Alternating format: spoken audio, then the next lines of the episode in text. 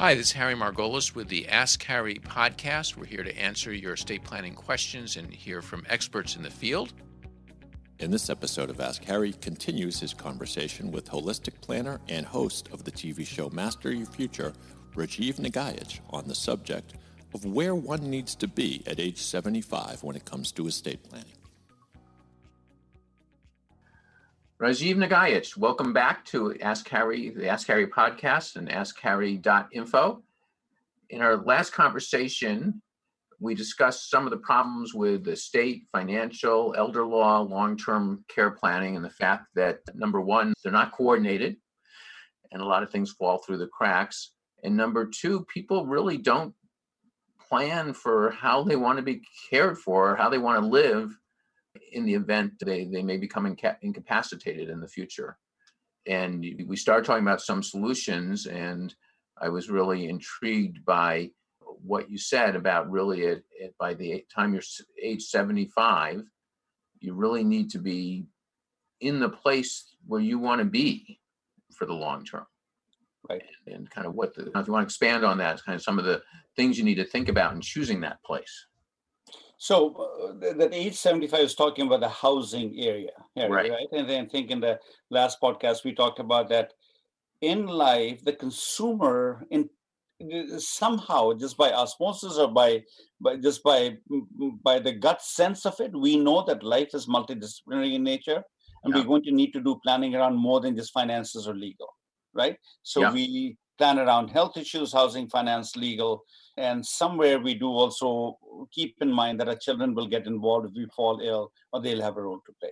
So these are the five key areas to work on. And, and, so and my guess is most people plan two of those.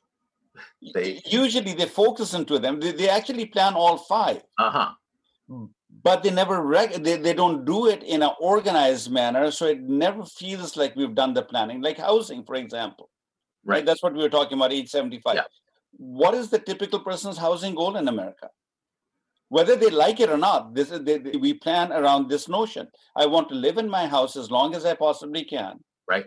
And when the day comes that I this becomes too much, we'll figure something out. Right. That's, right. Now, that's true. Yeah. We don't really focus on it that this is our plan, but that's the plan that we all end up adopting. In, mm-hmm. in fact, Stanford University they verify that is the plan for most of us. Most of us have a hope to live our lives in our own home. And then Stanford University also shows that less than 30% of us are going to meet that goal. Wow. 70% of us are going to die in a hospital, in a hospice house, in a nursing home, in a place where we would much rather not be, despite all of us wanting to live our lives out at home. And so, what is wrong with that plan then? What's wrong with the plan is that any I'd say what's wrong, it's not really a plan. It's not a plan. And any endeavor that has a 70% chance of failure, we should quickly abandon their way of going. But we don't do that, right? Mm-hmm. So, what is a better way of planning? Better way of planning is looking at the rest of our life and saying, well, if I truly mean it, that I don't want to end up in a nursing home or I don't want to end up having to be displaced the day that I fall ill, I had better organize. What, what do I need to do to organize so that the care will come to me? And in the last podcast, I, I alluded to the three things that you must have. And you can't do two of the three, you can't do one of the three. They all have to be done at the same time. You must make sure that the house is age friendly. Mm-hmm. It's okay to be living in a three, four story home as long as you have an elevator going up and down. Yeah. For us to think that a stair lift will be a good solution, a stair lift is a good solution for temporary needs for maybe a month or two months. Mm-hmm. But imagine a person with Alzheimer's, imagine a person with some very long term term physical infirmity, which requires the use of a stair lift. Somebody takes you out of bed, puts you in the chair. So one person needed to do that. Right. Presses the button, goes down. Then they raise a cow, they slaughter it, and then they get beef and steaks out of it. And by the time they, that's all done, then the chair is now to the bottom and you unplug the person or unhook the person, take them to the dining room, and then you do it again after lunch and then do it again in dinner and again in the morning. Right. Right. Yeah. So we have to think age friendly home. You have to have the money. The single biggest financial threat we face uncovered medical illness. We all know that. Right.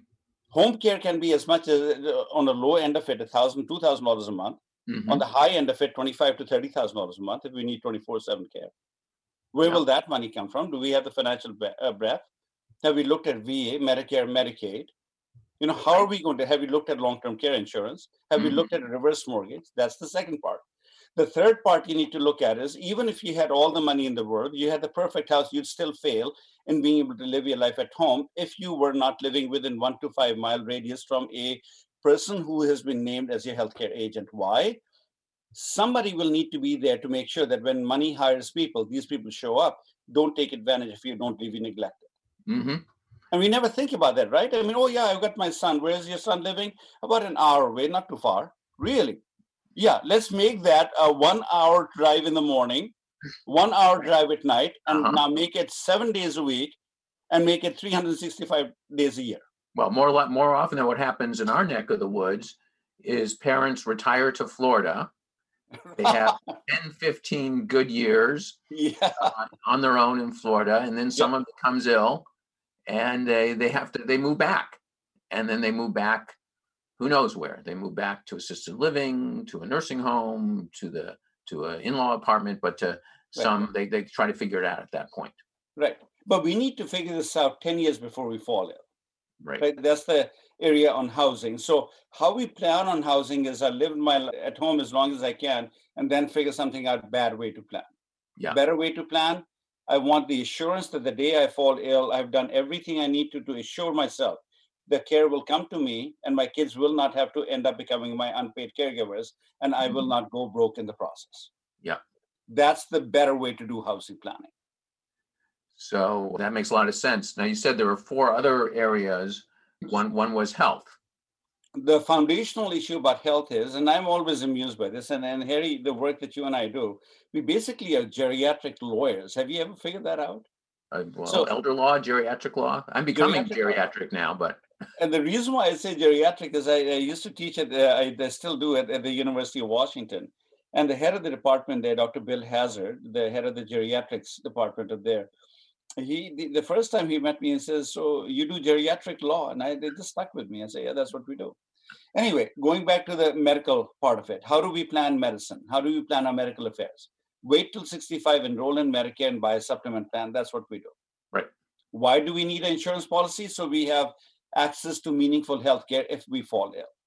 mhm, Compare this to the biggest goal that we have in life. I don't want to end up in a nursing home or a care facility against my wishes. How do you accomplish that? By not falling ill. well, and no one wants to fall ill. I mean, you want to live. Hopefully, you have some good years of retirement and you're healthy. Right. So, can we do something about not falling ill more so than what we're doing right now? I mean, some of the obvious things are eat right, exercise, socialize, that's on you. No one's going to make you do that. But is there anything the healthcare community can help you do that you're not paying attention to? Yep. There's a research physician out of University of Minnesota I did a fantastic study, a fascinating study. Looked at 568 people over the age of 70. All of these people, in this opinion of this research physician, we're going to see a health decline of some sort, divides them into two groups. One group, he says, go see your regular doctors, your internal medicine and, and in your, your family medicine. Mhm, The other group, he says, go see a group of pediatric care physicians. Uh, sorry, geriatric care physicians. Okay, good. 18 months after the study starts, he looks at the results.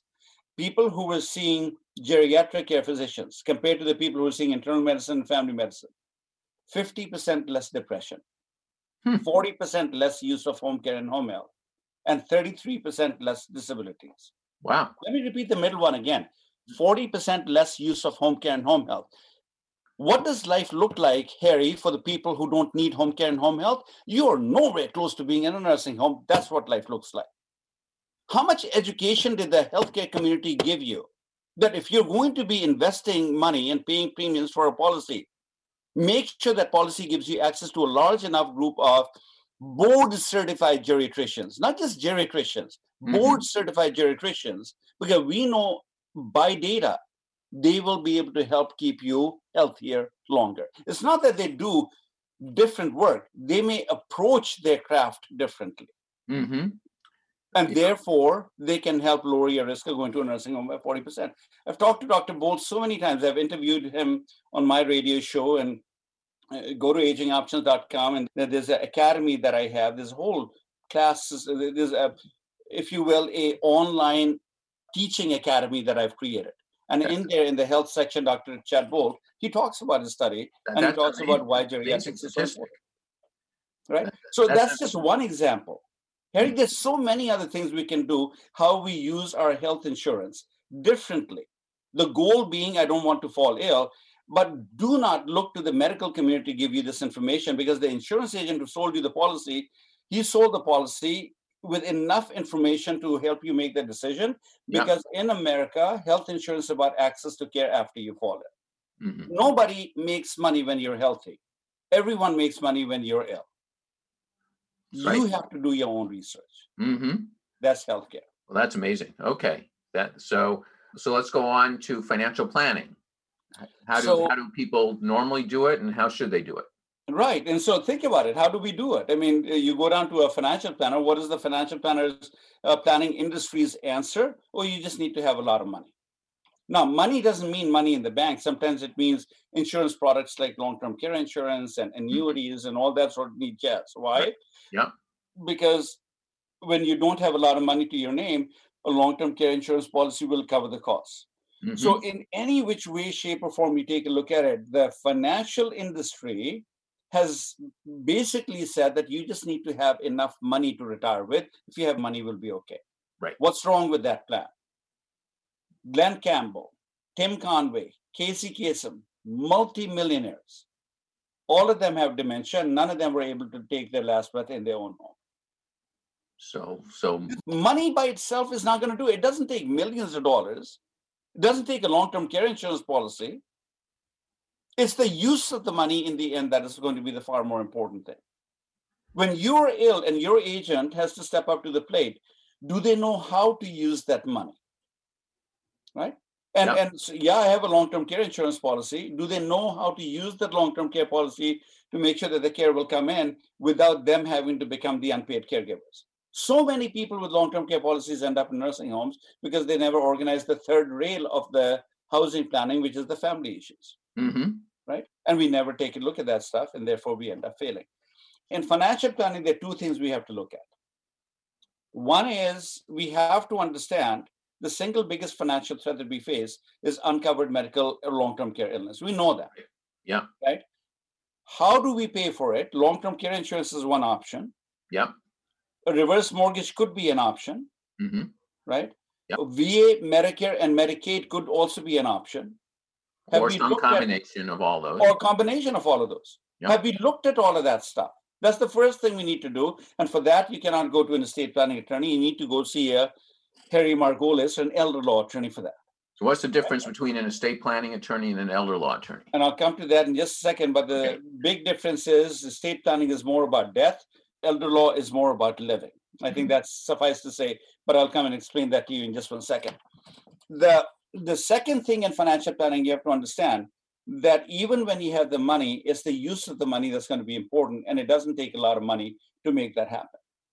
Another aspect of financial planning that we should be looking into is when we are no longer in control of our life, right? So I become incapacitated, I'm in the hospital, I can't pay my bills, I can't file my taxes.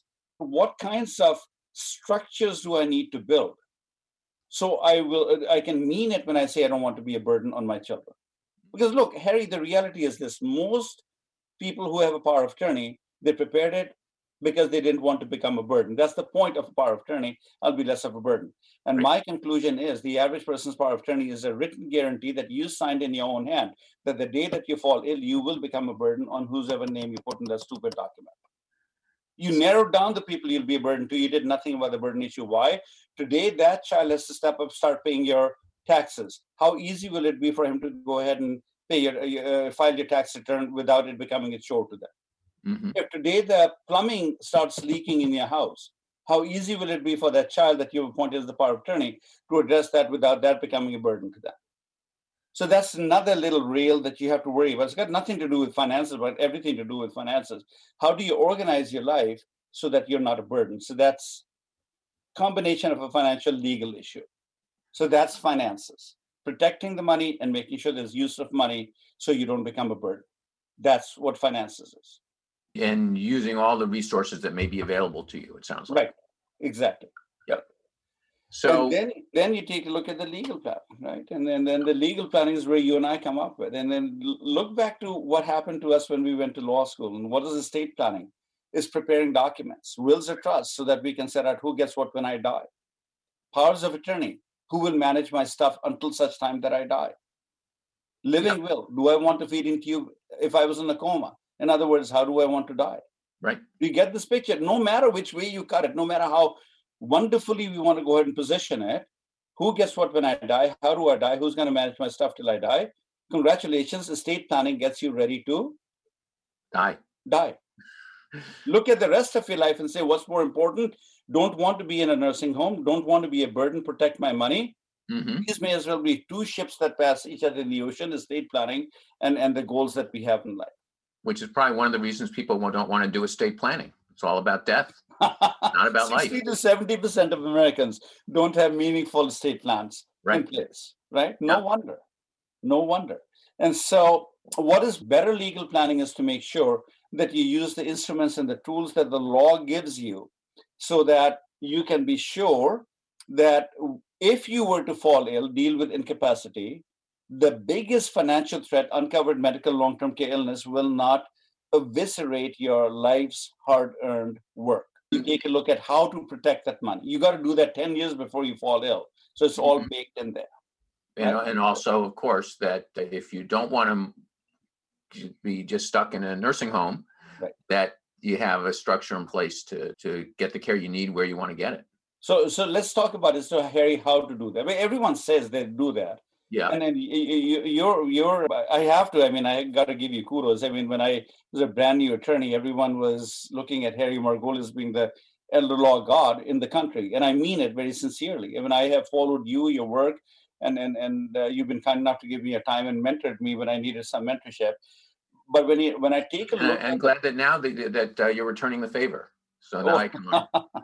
you're kind to say that. I, I, I think you're you're still way up there on the big pedestal as far as I'm concerned. But when I take a look at the documents that we prepare, even as elder law attorneys, I dare say it, it misses the mark 99% of the time. Why Mm. does it miss the mark? A power of attorney is a document that we know tacitly admits that when I'm no longer in control, I'm naming these people to go figure this out. But when you read the document and say, figure what out? There's almost no direction given in most powers of attorney. Right. We are saying, I want to be able to live my life at home. How will that happen? And again, going back to housing for a second, let me make the connection between health and housing and legal, just for a second. Housing happens. The goal is I don't want to leave my house, if possible, when I fall ill. I want the care to come to me. Right.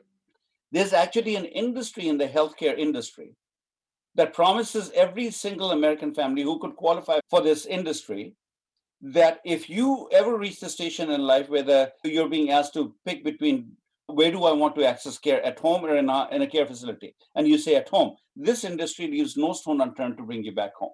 But unfortunately, it's not available to everyone. This is a small number of people. What is that industry? Hospice. hmm When I have less than six months to live. Right. Oh, Rajiv, how would you like to spend the last six months in your own home? Of course I would. Who would not? All right, let's see as to what it'll take to make it happen. Pull together a multidisciplinary medical team headed by an occupational therapist, physical therapist, somebody. Go to Rajiv's house, take a look. What will it take for him to to to uh, go back home? He needs a hospital bed, respirator, grab bar, safety equipment, make it all happen. Oh, don't stop there. Send a nurse to administer medication. Send a bath aide to attend to his hygiene needs. Send a counselor to counsel this whole entire family through this tumultuous time in their lives and make sure every family member has access to an 800 number. They can call at 2 in the morning, 2 o'clock at night. Nobody should feel they're alone. If I have less than six months to live, how would you like to go home? If I have six months and one day to live, oh, which rehab center do you want to go to? And then now I'm comparing that. So there's the health and the housing connection. Now I compare that to the legal connection and say, why is every single power of attorney not telling the agents the moment I fall ill, the moment I fall ill? I'm not asking you. I am telling you, you are going to pick up the phone and call one of those hospice type of people called a geriatric care manager. And the first question out of your mouth is going to be I got a mom or dad stuck in a hospital. I want to be able to see them come back home. I don't have a clue how to do it. But you do. I will use my authority and use mom and dad's money to pay for whatever the cost is going to be. You go talk to the discharge nurse. I want mom and dad to come back home. Why is that not baked into 100% of the powers of attorney if somebody means it when they say, I don't want to be a burden and I want to be able to come back home? I never understood that. That makes a different planning, doesn't it, Harry? Yeah. Right? And that's just one example of how we need to. So the notion that I've created over the 20 years I practiced law, here's what I used to say to my, my, my staff and the attorneys who work for me. When you create a document, you must create something called a manual of instructions. Life is like a Lego set, 300 pieces. You got to build the space needle using these 300 pieces. If the Lego set came without instructions, how many people do you think will be able to build the space needle? I dare say 99% of the people will fail. Yeah. You put in the instructions in, in, in the piece with the pieces, almost 100% of us will build the space needle, the structure that we were intended to. That's the exact same analogy that happens in life. Legal documents by themselves are not enough. That's the problem with the estate planning industry. The state planning industry is absolutely in love with, oh, we just produce documents. We can hmm. save, save money from the big bad government. Really? But how much help do we give? So we never build manuals of instructions. We never give meaningful help to the agents of what they're supposed to do and how they're supposed to do it. Mm-hmm. And therefore, people end up with all sorts of bad structures. Your your kid, you're laying in the hospital. The doctor is saying which rehab center. The kid is looking to you, and you're saying I will go home. And the doctor is saying, Oh no, I don't think you should go back home. You've just set up an instant battle. Right, right. And you could have changed that outcome. So legal planning, how we do it and how we should do it are very different. So so so how would someone get like a sample manual of instructions? The, well, it's not so much a sample manual of instructions, Harry. Mm-hmm. It is working with an attorney who's going to give you some time. Uh-huh. And we have to look, your life is different, your financial makeup is different, your relationships with your children is different, right? Everyone who comes to my firm walks away with a slightly different iteration of the same power of attorney. Mm-hmm. Because the instructions that I give are so individualized to them. Uh-huh. But if you want to go ahead and get just a sample instructions, you can go to agingoptions.com. And again, in that academy, you know, we've got we got this whole conversation about how to build proper legal documents. When you go to a lawyer, we give tear sheets to people who don't want to work with us, they want to go somewhere else. I can educate you where you can take a tear sheet to the uh, attorney and say, "Build me a manual of instructions." Uh-huh. So we, so we, in terms of the topics we're going to cover, I think there's one remaining, the family, which yeah. uh, I think most people do no planning. There, there is no plan. We just assume that the kids look. Harry, you know, make no mistake about it. When I take a look at the whole thing, one recognition that I have is there's no difference in where in the world you're born as far as the family is concerned. Every child wants to do right by mom dad, whether mm-hmm. they're born in India, whether they're born in America. Only difference is when you're born in India, you were raised to know what that looks like. In America, we know we have to do something. We don't have a bloody clue what we're going to end up doing. Right. We don't even, if there are three or four children, we don't even know who's going to act. We just oblivious to the whole thing. Yeah. In the end, understand this. Just saying that I don't want to become a burden on my loved ones, my family, means utterly nothing. It's the biggest lie that parents tell the children. Right. Because the day you fall ill, all your family members are going to be stuck in your life. The only question is how well prepared are they and how much time do they have to give you? Right. I've had clients who said, well, when that happens, take me out back and shoot me. Yeah. yeah, like your kids are going to do that. yeah. And and I'll spend the rest of my life in jail having done that, giving you the wishes. That's right. Yeah, no, you've heard it all. I've heard it all, and and and it's not that easy. Can you plan differently? Of course you can. And here's what I say to that end. It's a very intimate conversation. I mean, 100% of my clients, I will ask them when we're done with the planning with you, you got to bring the kids in because when you prepare the documents, you know what you will find acceptable by way of responsibilities on your children. So when we do the documents, we place responsibilities. But in my opinion, it's less important that what you want your kids to do is more important that they understand what you're asking them to do that they have a meaningful opportunity to have input and how yeah. you're approaching your life so as it relates to them and that they accept their role in an open forum if there are four or five children all of them get to hear whose role what are we going to do and that we can actually negotiate it reduces fights that happen at the end and improves the outcomes that you're looking for, improves the predictability of the outcome that you're looking for, because now everyone is in on the secret that we have right now. Right. Well, and that's the thing. So if you approach this way, uh, healthcare and housing and finance and legal and family, and you coordinate every effort, it takes about six months to nine months to go and go through one plan. But once you're done with the plan, it's the most liberating thing that you can ever end up doing. Because now, when I fall ill, I will not be in an institutional care setting against my wishes. I will not be a burden to my kids. And I have made sure that there will be something left for my children after I'm dead and gone. and I'm sure it's liberating for your children too, Oh, because totally. they- they've had that discussion. They, they, otherwise they just know that there's this impending event that may occur at any time. Right. And take over their lives. Absolutely. Yeah. This has been great, Rajiv. I've, I've, I've learned a lot uh, uh, in these last uh, two discussions.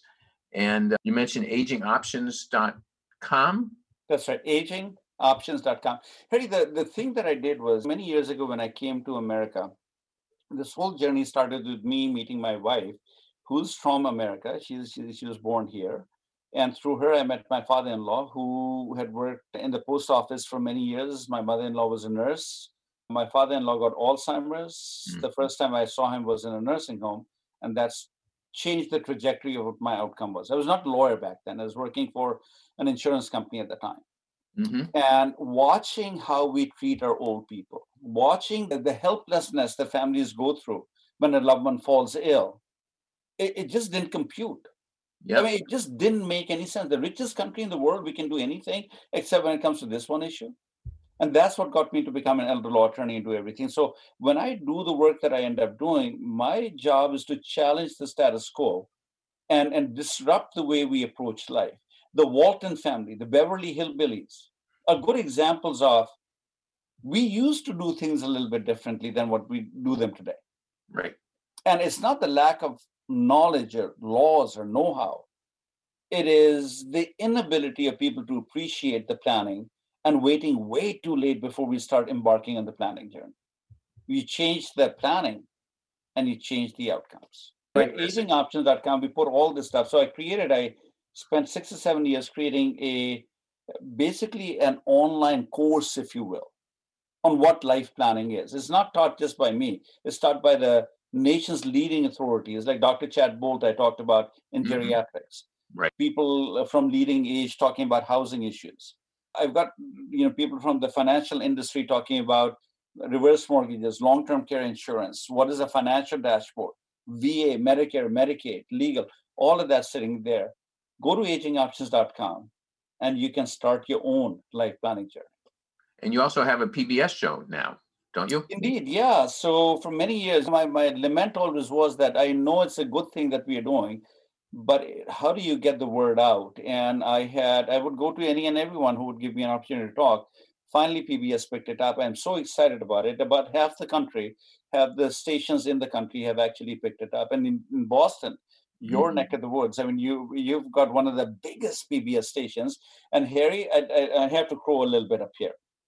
Your station in Boston is the producer of a majority of the content that goes on PBS nationwide. And Yeah. they almost never air a show that is not produced within that station, except the station chose to put on Master Your Future. And it couldn't be a bigger accolade because this is so different and compelling that it is worth watching and listening and looking I hope everybody who's listening to this will observe Master Your Future on, if you're in the Boston area, it'll be on WGBH. That's right. Thank you very much, Rajiv. This is Thank you, Harry. terrific. This is a pleasure being here. Thank you for having me here. Thank you for listening to the Ask Harry podcast. If you liked what you heard, please share it with your friends and colleagues.